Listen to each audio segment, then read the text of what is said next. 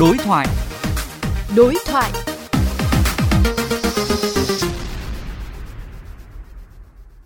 Quý vị thân mến, từ tháng sáu năm hai nghìn không trăm hai mươi hai, các trung tâm đào tạo lái xe đã trang bị thiết bị giám sát thời gian và quãng đường học thực hành lái xe trên đường, thiết bị đê a tê, đê a tê. Dù được đánh giá sẽ góp phần giám sát chặt chẽ thời gian thực hành của học viên học lái xe, song sau gần một năm áp dụng, thiết bị này có phát hiện được tình trạng gian lận trong công tác đào tạo sát hạch lái xe hay không? Phóng viên Quách Đồng đối thoại với ông Lương Duyên Thống, trưởng phòng quản lý vận tải, phương tiện và người lái, Cục Đường Bộ Việt Nam xung quanh nội dung này. Thông qua cái thiết bị đê a tê này có thể giảm thiểu cái tình trạng vi phạm của các cái trung tâm đào tạo sát hạch cấp giấy phép lái xe hay không ạ? Thông qua cái thiết bị đê a tê thì cái cơ quan quản lý cũng như là cái cơ sở đào tạo sẽ giám sát được toàn bộ quá trình đào tạo học của cái học viên trong cái quá trình học lái xe trên đường, đảm bảo đủ cái thời gian và số km theo cái quy định của Bộ Giao thông Vận tải. Thì đối với cơ quan quản lý thông qua cái thiết bị thì có thể giảm bớt được cái công tác kiểm tra trực tiếp tại các cái đơn vị,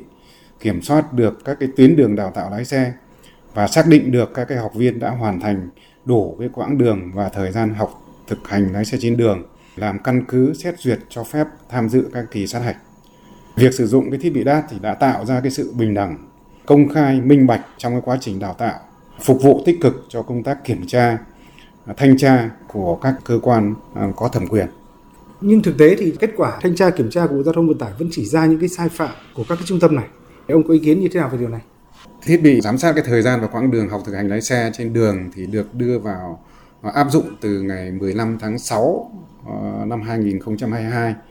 Đây cũng là một thiết bị hoàn toàn mới đối với các cơ sở đào tạo lái xe cũng như là cái cơ quan quản lý.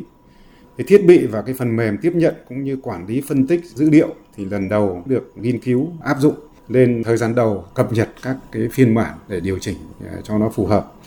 Cái thứ hai, cái trình độ công nghệ thông tin của cán bộ tại các cái cơ sở đào tạo lái xe chưa đáp ứng được cái yêu cầu. Thời gian đầu thì các cơ sở đào tạo khá lúng túng trong cái việc thực hiện các cái quy định về truyền dữ liệu đê a tê cũng như là hướng dẫn các cái giáo viên vận hành cái thiết bị. Và thiết bị thì cũng còn xảy ra các cái hiện tượng hoạt động chưa ổn định. Rồi việc truyền dữ liệu đê a tê về máy chủ của cơ quan quản lý có lúc cũng bị gián đoạn. Đối với lại các cái cơ quan quản lý là các sở giao thông vận tải thì cái số lượng cán bộ công chức thì cũng hạn chế, rồi trình độ công nghệ thông tin cũng chưa đáp ứng được cái yêu cầu. Cái thứ tư, phần mềm tiếp nhận phân tích dữ liệu quản lý đê a tê của cơ quan quản lý thì mới đưa vào hoạt động, chưa có đủ các tính năng thông minh để tự động phân tích các cái dữ liệu để phát hiện các cái phiên học bất thường, lỗi các cái đường truyền do gián đoạn trong cái quá trình truyền dữ liệu hoặc là các bất thường khác.